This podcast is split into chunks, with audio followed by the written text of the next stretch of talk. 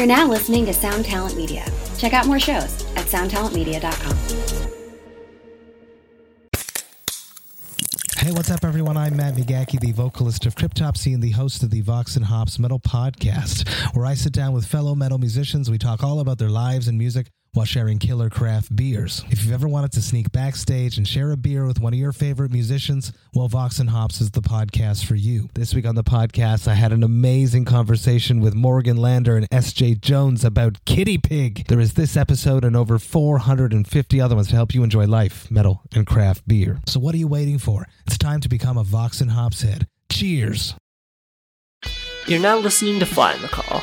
Today I'm talking with N. All about her solo project, How I Became Invisible. As you'll hear, she's in a ton of other bands as well, but this conversation is centered around the newest How I Became Invisible EP, Low Midnight Sun. The project is rock based, but is not confined by genre, with elements of ska, folk, electronic, and more. We talk about the overarching story throughout her music, how music helped her experience coming out as trans, finding community, holding on to musical ideas until you can make them work, and a whole lot more. Here's one more quick reminder of the 500 follower giveaway I'm currently running in support of Intransitive, a trans led Arkansas based organization creating brave spaces and offering financial assistance to trans people in emergency situations. Entry is free and will get you a Fly in the Call sticker, pin, and or keychain, as well as the chance to win one of three prize packs with merch from The Wonder Years, Origami Angel, Pentimento, and Grey Matter. Check the show notes for links to enter. All entries must be received by the end of the day on April 13th. In addition, any donations made to Intransitive will be matched. Now let's get into my conversation with N. Reed of How I Became Invisible.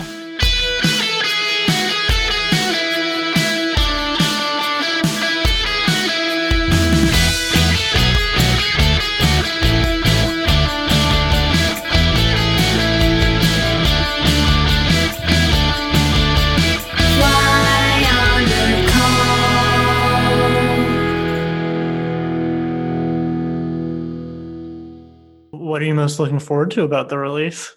Ah, people getting to hear it. Like, I don't know. I feel like I've released so much music over the last couple of years that it starts to kind of blend together. Like, I completely forgot about an EP I put out last, like last March, I think March or April. I was like, oh shit, I put this six song EP out. Completely forgot about it. I don't know. So I feel like I've been slowing down kind of in terms of putting stuff out so I could kind of space them apart better. And like the idea that I didn't put anything out since like I had the full length and then like a couple songs that I'd left off it I put out as an, as a single like a couple weeks later. But I haven't put anything out since like October last year. So that's a long time for me from October to February. oh yeah. I. I mean, the one of my favorite songs on the EP is the one that uh, premiered on Emo Trash yesterday or two days ago at this point, I guess. Uh, Deny Resupply. Um, and I feel like it's kind of like My Chemical Romance goes ska with like a little extra pop punk mixed in. Like, can you tell me about how like that one came together? Hell yeah. Like, no, sorry.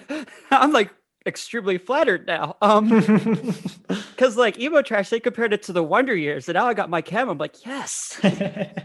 Uh that one, I actually originally started working on that for the album, for the last full length, um, The Wave Returns to the Ocean. And I felt like while I loved the song and I loved the sound of it, it kind of was saying some of the same things as other tracks on the full length. So I was like, I'm going to pull it off and kind of rework it. And uh, I'd always kind of wanted to do a ska song. I've I've loved ska since the boom back in the late 90s. Like that was less than Jake is my jam.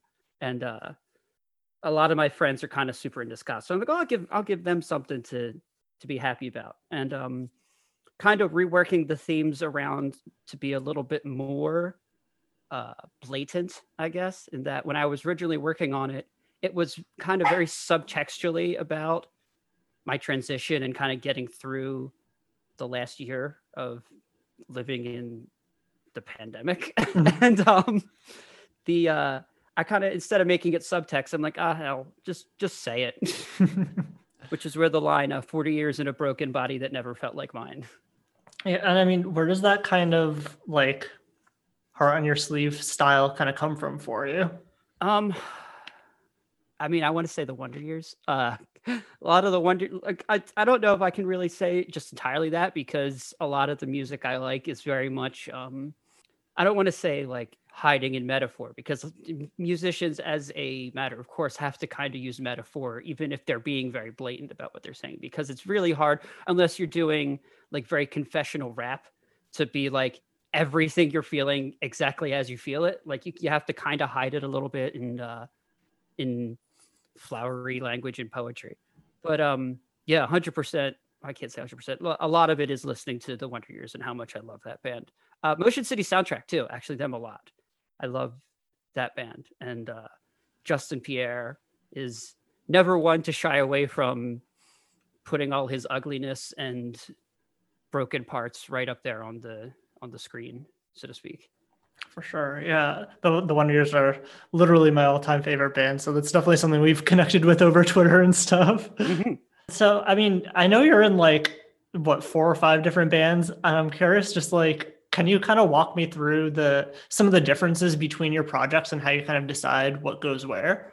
Sure. Um, so I'll start I'll say there's there's I'm in three semi-active i want to say semi-active bands because how many bands are quote unquote active right now logistically yeah um, it's like the, the hot mulligan going on hiatus joke yeah and uh i'm in a fourth band which is i can't talk a whole lot about because it would be I, I can't i keep talking around it like i've been talking around it for a year because okay so this one band i'm in is called robots and race cars uh we're a pop punk band out of philly we first started playing together like 14 years ago at this point. Um, and we put out a couple full lengths and, and, an EP, and we put out a full length in 2011 called Rage Quit, and then kind of took a break because our guitar player was having issues. I was having, uh, I like moved farther away from everyone, which sucked, but it made it more difficult to get together. And then we never actually broke up. so we just started kind of putting ourselves back together the last year and then you know the pandemic happened that kind of got in the way but uh, i play bass and sing in that band and that one's more of a we all write together so it's not like I'm, I'm if i bring a song in it's like a piece of a song and then the other guys because we have three vocalists we all kind of do our stuff to it um so that's that band. Uh, i play bass in a band called take today and i don't really write for that. That's our guitar player singer joe. That's his baby. He writes stuff. He tells me okay this is what we're doing. All right cool. I'll play my bass on it. Um and then i sing a little bit in it. So uh in the same way joe contributes to how it became invisible but he basically takes my direction in that he's in charge of take today. I just show up and play. With danger club i only write lyrics and vocals i contribute like pieces of songs sometimes so like on danger club's first album uh the good times are over two of the songs on it I wrote the music for, but then the other guys who are like vastly better musicians than I am, they made them sound way better. So I'm just vocals and that's it. And that uh Danger Club was kind of originally where I started kind of flexing the super confessional no subtext muscles like we were talking about earlier where it was all very like this is how I'm feeling, this is about the first album's a lot of it's about society and like social stuff. And while we did not plan it that way, it was recorded and written throughout 2015 to 2016. It came out the week of the 2016 presidential election. so, and it was called The Good Times Are Over. Like, we didn't really plan that, but that ended up happening.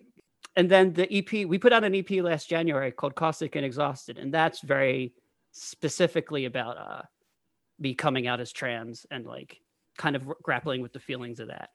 So my writing process for Danger Club is very different from how I became visible in that uh, with Danger Club, I, I mean, I would say I belt a lot more in that I uh, do a lot of more strong because it's if I'm just singing, I'm not thinking about anything else. And with how I became visible, I'm thinking about all of it. so it becomes much more that's kind of how I separate them now. So like Danger Club is just stuff where I could just cut loose and uh, let my musical theater background out a little bit. Mm-hmm. And then how I became visible is much more I mean, I don't want to say folky because it doesn't sound folk at all. but um, grassroots. yeah, I guess that's the way to put it. So basically, how it became visible is everything that doesn't go to another band. gotcha, gotcha. I mean, having been kind of like around playing music for so long, what are some of the kind of like big takeaways you've had, or like some of the, if you have any like tidbits that you know think you think would be particularly valuable for like other people in the in the music industry? Ooh, I don't know because I don't know if anybody would want to listen to me. I'm, just, I'm, just, a person who's never really left the tri-state area, so I don't know how much value I'd have in terms of songwriting because that's kind of where I focus 99% of my energies. Is I've had a lot of people talk to me who ask me like, "Well, how are you so prolific?" Because I, like I said, I put out way too much music, and I always say it's because I never let anything go there's songs on, say, this EP coming out soon. One of them I started. Oh, when did I start that? I want to say like 10 years ago. More than that. More than 10 years ago, like 12 years ago, maybe. And then when I wrote like right before I recorded it. The full length album I put out uh, back in October, there's a song on it that I originally wrote like in 2003 and just it never felt right until I was like, no, this feels right here. So I kind of spruced it up and it was good to go. I feel like some people get too kind of precious with it, where if it doesn't work immediately, they're like, well, I'm just going to leave this and never come back to it. I feel that as long as you can find something worthwhile in it, you should keep it until it feels right. And where do you kind of like draw that line between the stuff that you think has kind of that potential and the stuff that you know you do just let go. I kind of subscribe to the beatles method. I know that the, the beatles specifically paul and john had a thing where they didn't really write down a lot of stuff when they were first started working on it. And their their deal was if we play this and write this and come up with it today and we can remember it tomorrow that's good enough to work on and keep. So i look at it as if there's some part of it that sticks in my head and like I can hear, even if it's a week later or like 10 years later or like the next day, as long as that part's still in my head, I'm like, that's worth working on. And I mean, with the kind of advances of the digital age, how has that kind of like changed your songwriting process or like, you know, as far as being able to, you know, just record something on your phone and then just have it kind of in perpetuity?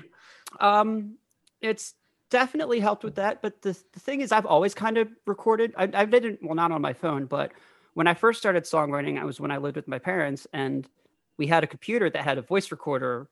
It was, I forget which, it was like some ancient version of like a re- recording thing. So it was literally just you use the computer mic and you recorded live. And I had, I don't know how many nights where I was staying up to 4 a.m. just writing songs and recording them and keeping them. And so that's always kind of been how I've written. Uh, like I have a skeleton and then kind of build on top of it.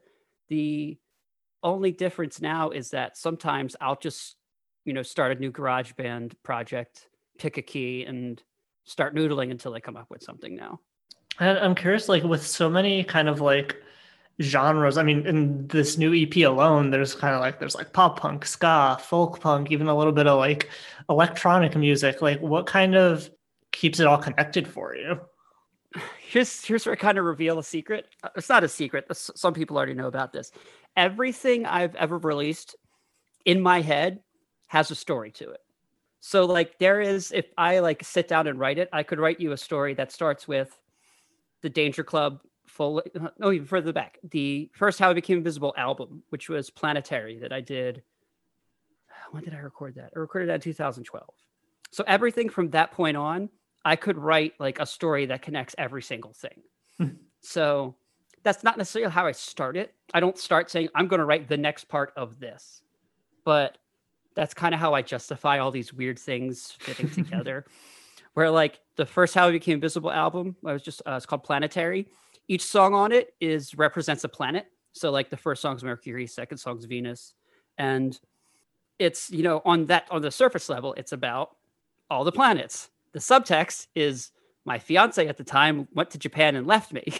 So it's kind of like I keep the surface level as to what connects everything. The, the subtext stuff isn't necessarily going to make sense from album to album. That's just that's how I justify it making sense to me, I guess. Mm-hmm. Uh, the I guess the thing that keeps them in connected, like in terms of the varied genre stuff, is it's still all just me. I uh I don't think I'm like crazy genius songwriter that everyone should be like, yes, yes, please come to me. I shall sit at my knee and I shall tell you. It's I do I do feel like I have a recognizable style, um, which my friend Joe points out to me all the time because he's like, yeah, that's a that's a very Nick thing. I'm like, cool. That's exactly what I want to hear. As far as like the writing process and the inspiration process, how does inspiration strike you and where how do you kind of like follow all those different kind of sides of things? Um, some of it is purposeful experimentation. So like the idea of like, well, I've never done a ska song, so I'm going to do a ska song. So that kind of goes down that road. Some of it is what feels right for this song. So on the EP, the um the song River Song, that was very purposely in my when I first wrote it, however many years ago, was me trying to write a Decemberists style song.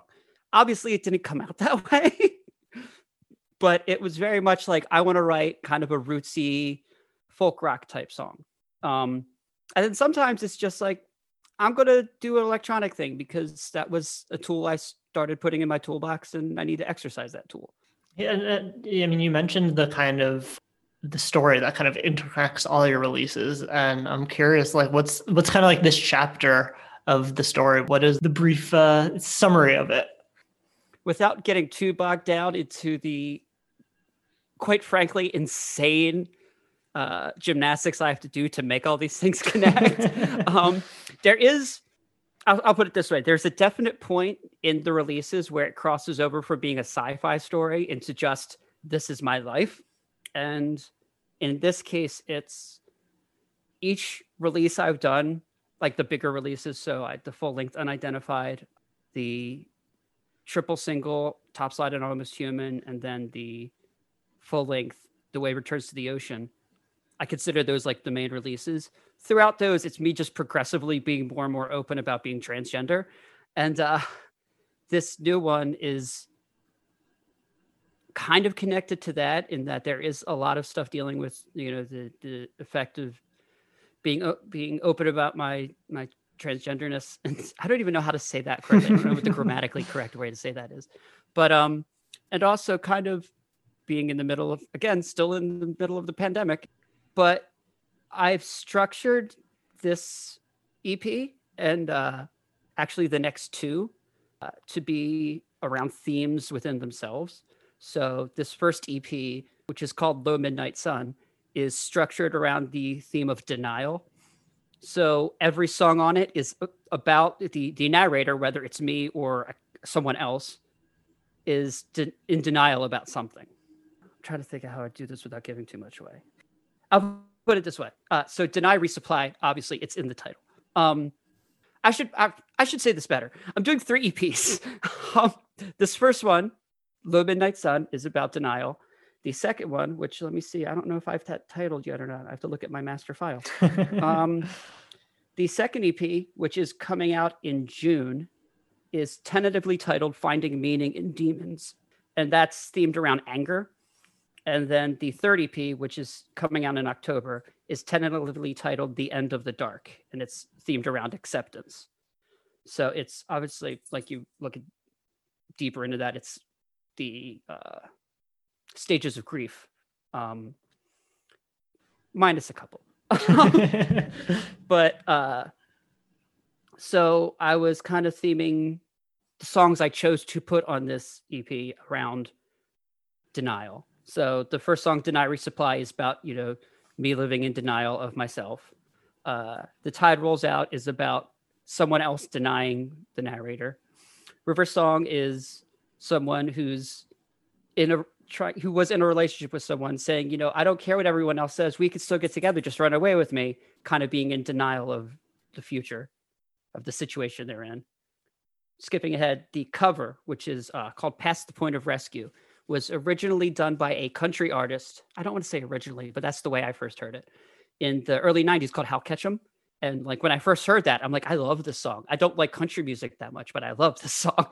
And I've been trying to figure out a way to cover it since I want to say 1993. but I put that on there because if you listen to the lyrics, it's about a person saying, you know, you might th- think you know what's best and you don't, but I do. so the person who's singing is in kind of denial that they could ever be wrong. So that's kind of where I'm going with the next three. So the second one's anger, third one's acceptance, and they're all going to have each each are also going to have a cover on them, and uh, that cover will be related to the theme as well. Nice. Yeah, and you've mentioned uh, your transition a couple times, and I'm curious if you could, you know, if, if you feel comfortable, you know, talk a little bit about kind of the role that music writing has played in the kind of I guess for lack of a better word, the way you've like handled that, the way you know you've kind of navigated yourself through it, and maybe some of your experiences kind of in the scene as you came out. It's interesting in that it's only been a few years for me that I, I only kind of realized I was trans like three years ago. So it's been it's been a very short time, and that was kind of music was kind of the way I started dipping my toe into putting that out there, I guess. And that like my spouse knew because I, I told her. Um, and my my stepson knew because he's trans. So I was like, hey, by the way. um and uh I didn't really come out to a lot of people then. And um it was mostly just my bands. So like they knew because I'm like, hey, if I show up to practice and I'm wearing a dress, uh, yeah, here's what's happening. And then kind of using that to, I guess, push against the membrane a little bit. And that, like, I would take today is the band that's probably had the most gigs over the last couple years. Well, not the last year, but before that, um, we'd started, you know, kind of playing out a lot more Danger Club here and there, but we weren't really playing out a lot at that point because we were concentrating on recording. But even when we did, I was starting to wear more feminine clothing on stage. And while I knew I was trans and I knew I wanted to be more out about it, I didn't want everyone else to yet. So I could, I was using my stage presence and my stage kind of persona to kind of,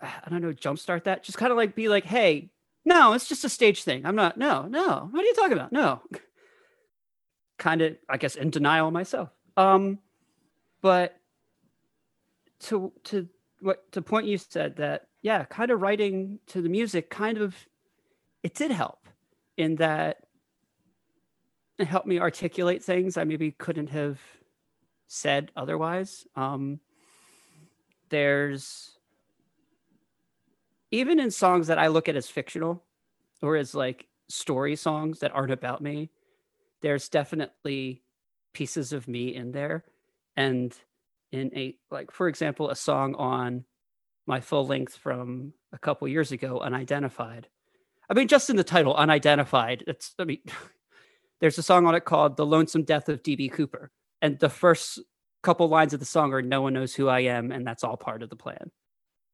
so it's i was it's maybe something i've been working through even longer than i was aware of it but it's definitely helped a lot.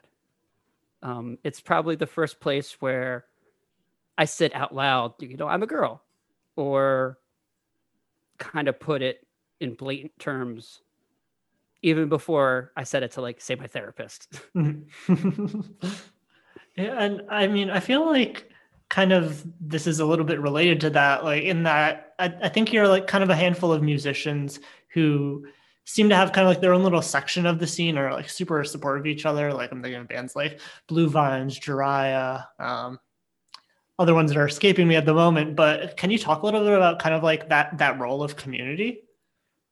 That has actually, you know, that's been probably the best thing about. I mean, it's it's, it's weird saying the best thing about you know being in quarantine, being inside because of the pandemic has been getting to know all these people and that I'm a very online person. I have been a very online person since I discovered the internet uh, at, when I was in community college uh, in 2001. That was where I discovered the internet because we didn't have it at my house. And I was like, wait, what's this? There's message boards? but I've always been very online. Like I I've loved Twitter. I've loved Twitter since I first heard of it, and I uh, will. You will have to pry it from my cold dead fingers. But yeah, like finding all these kind of like-minded individuals has been amazing. Like like you mentioned, Blue Vines. Blue Vines is like my main dude on the on Twitter. He's my main dude on the internet. I, I love him. I am patiently awaiting his full-length album and I in fact messaged him on Instagram earlier telling him to finish it because I want to hear it. um, he's one of the people we kind of bounce ideas off each other. Uh, St. Judas is another one. Uh, Big Aluminum, um, Joe Howland, uh, Sad Act. We kind of all bounce ideas off each other all the time. Jiraiya is I don't know if I could even say that I'm in the same league as him. he is that that kid. I swear to God, the, the, the stuff he comes up with, both musically and visually, just blows my mind. Um, I fully believe he's gonna like just blow up sometime soon, and everyone's gonna realize how great he is.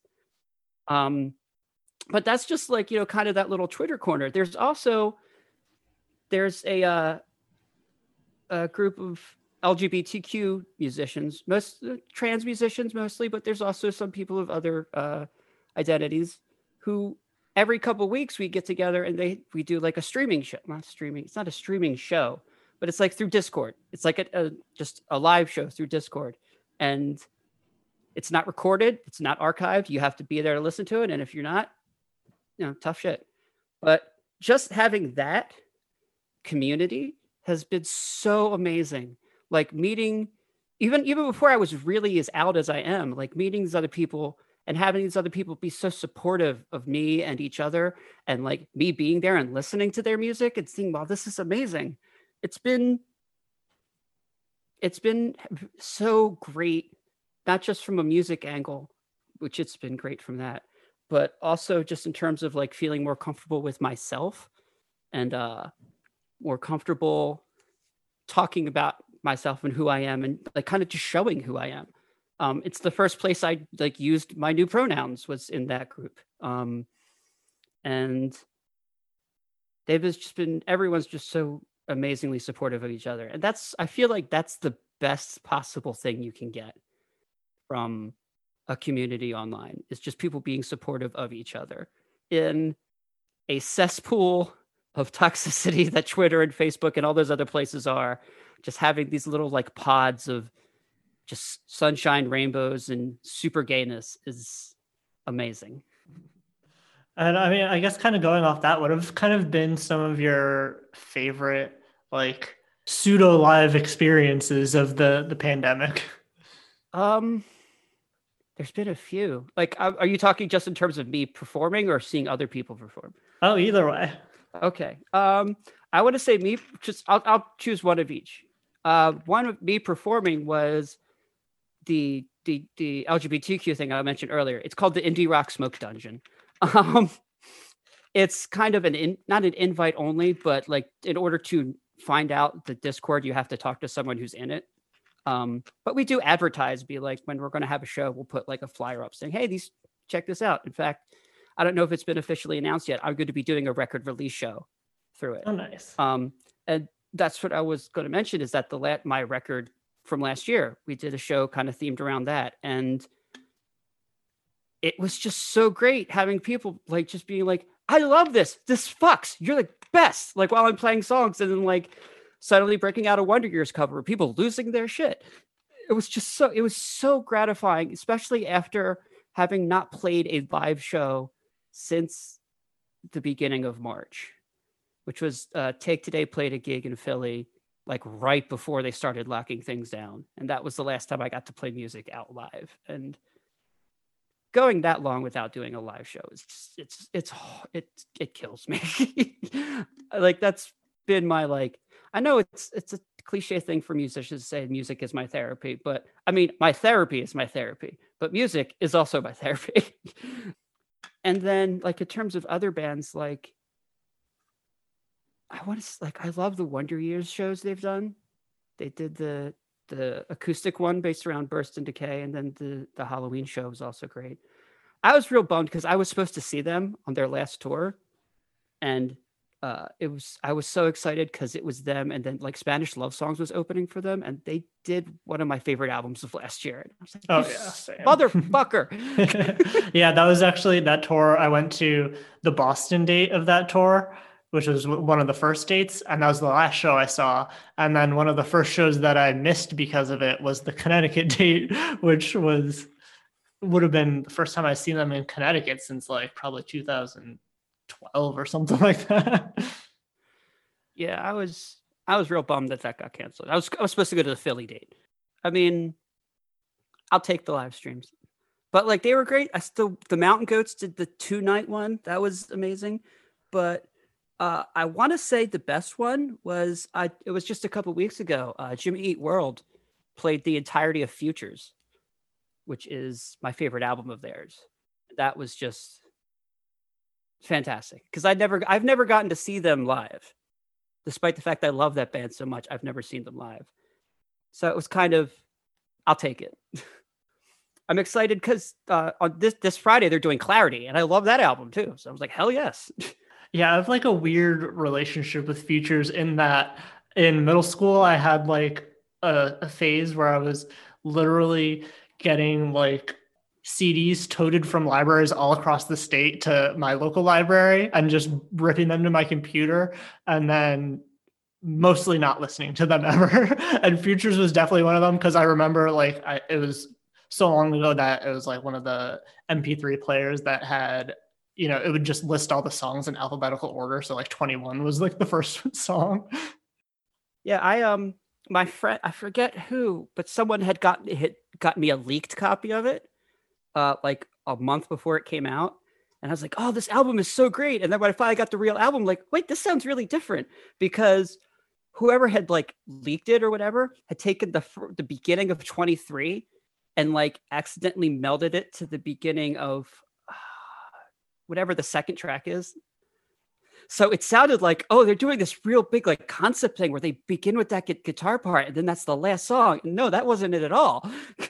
I love, I love like that early internet stuff like that, where it's like you just kind of you roll with it, whatever you got, you got, and whether it was legit or not, it kind of became your definitive version. Yeah, like on, on LimeWire and Kazaa, you'd have all these file names like for fans of Jimmy World and less than Jake, and it's just Relient K. I'm like, this isn't like either of those two bands, but fine. and I mean, going off of the the live experience, what is your your dream cathartic lineup back that just you know releases all the pent up feelings of the pandemic? Oh God. Uh I mean Spanish love songs. That I would love to I, I would love to see them live. Brave Faces Everyone is such a friggin' amazing album. And just that's what that's one I'll put on because I'm working from home. I don't have that time of commuting to work where I usually have my window down and are like yelling out my window. So if no one else is home, that's what I'm doing. so yeah, Spanish love songs. Uh Danger Club. No, I can't do that. That's totally Um, fair game. yeah. That's a No. different way to release that pent up Yeah, those pent up feelings. listen. I'm gonna, I'll, I'll listen to a band I love play. I'm going to get on stage and yell at you for 30 minutes, and then we'll have the Wonder Years come on and play Sister Cities in its entirety, oh yeah. followed up by Aaron West and Roy Twain. I back that. I back that. uh, you know, I like to wrap up every episode the same way, which is just by kind of asking for a piece of advice or something you've been thinking about, whether it's music, life, philosophical, kind of whatever you want to get off your mind. I guess kind of a mix. Um, I know it's cliche to say, but I want to say just don't ever give up. I've been doing this since I was in some form or fashion, since I was 19. I'm years old now. Um, I'm older. We'll put it that way. I mean, if, I'm sure someone could listen to some things I said earlier and kind of figure it out. But I feel like as long as it's important, and as long as you feel like it's important to you, you're going to find an audience. You're going to find someone who cares. You're going to find someone who who hears something you've written or hears something you've released or hears something you play and say, "This really speaks to me. This makes me feel the way I felt when I'm talking about me when when I first heard Jimmy World's 23, or when I first heard Jets to Brazil's Orange Rhyming Dictionary, or when I first heard going back even further, like Nirvana, like something that really like kind of cracked my head open and said, "This is who you want to be. This is what you want to do." And someone's going to find that in what you do as long as you believe in it, if that makes any sense. For sure. Yeah. I mean, that's also what's awesome about the internet is literally someone's going to find it no matter where they are. awesome. Yeah. I mean, is there anything else that we haven't hit on that you've been really wanting to get out? Oh, um, yeah, I think everyone should listen to Blue Vines. and listen to the, the episode I did with them. yeah, definitely. I, I will. I will. I will big ups my my dudes for forever. Listen to Blue Vines. Listen to St. Judas. Listen to Jiraiya. Listen to Take Today. I don't really bump up that band enough, and I'm in it. but uh, there's um, I'll say this: there's a cover compilation that me and a bunch of those people actually kind of put together which came out on at the beginning of the year, January 1st to be exact, which uh, benefits cystic fibrosis. And uh, I feel like it would be really cool if everyone went there. There's some really great songs on it. Blue Vines did uh, Jimmy Eat World's uh, Bleed American. Um, I did a Superdrag song. Take Today did a Jawbreaker cover. Uh, there's there's a whole bunch of great great artists on it doing some great great songs. And uh, you can find it at anthropicrecs.bandcamp.com. R E C S, Rex. I couldn't get Anthropic Records. All right, all right, all right. Another episode of Flying the Call is coming to a close. NDOT is doing such great stuff with How I Became Invisible and all her other projects, so be sure to check them out. Remember to enter the giveaway at the links in the show notes, and check back next Wednesday for the winners, another great episode, as well as the second installment of What's the Buzz, a new segment where music writer Joel Funk and I break down some of our favorite songs in current rotation. Flying the Call is brought to you by Sound Talent Media. A special thank you as always to The Alternative for helping to promote the show, Kaylin West of Tiny Stills for the theme song, and Michaela Jane Palermo for the artwork. You can keep up to date by subscribing to the podcast and following the show on Twitter and Instagram at Flying the Call Pod. Feel free to email any questions, comments, or other feedback to me at flyingthecallpod at gmail.com. You belong here and you are loved.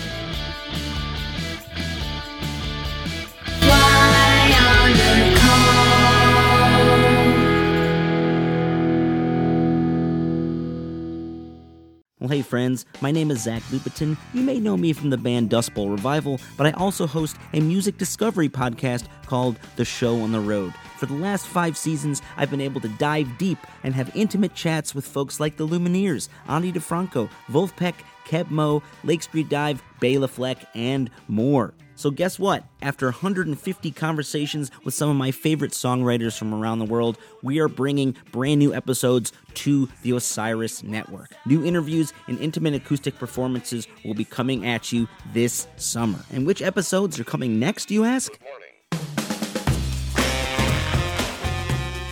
I am Zach Goode, the lead singer for the band Smash Mouth. Our band is called Milky Chance. We are based in Berlin. My name is David Shaw. I sing and write songs with my band, The Revivalists. Trust me, these conversations go some wild places. So subscribe to the show on the road on Osiris, and we'll see you soon.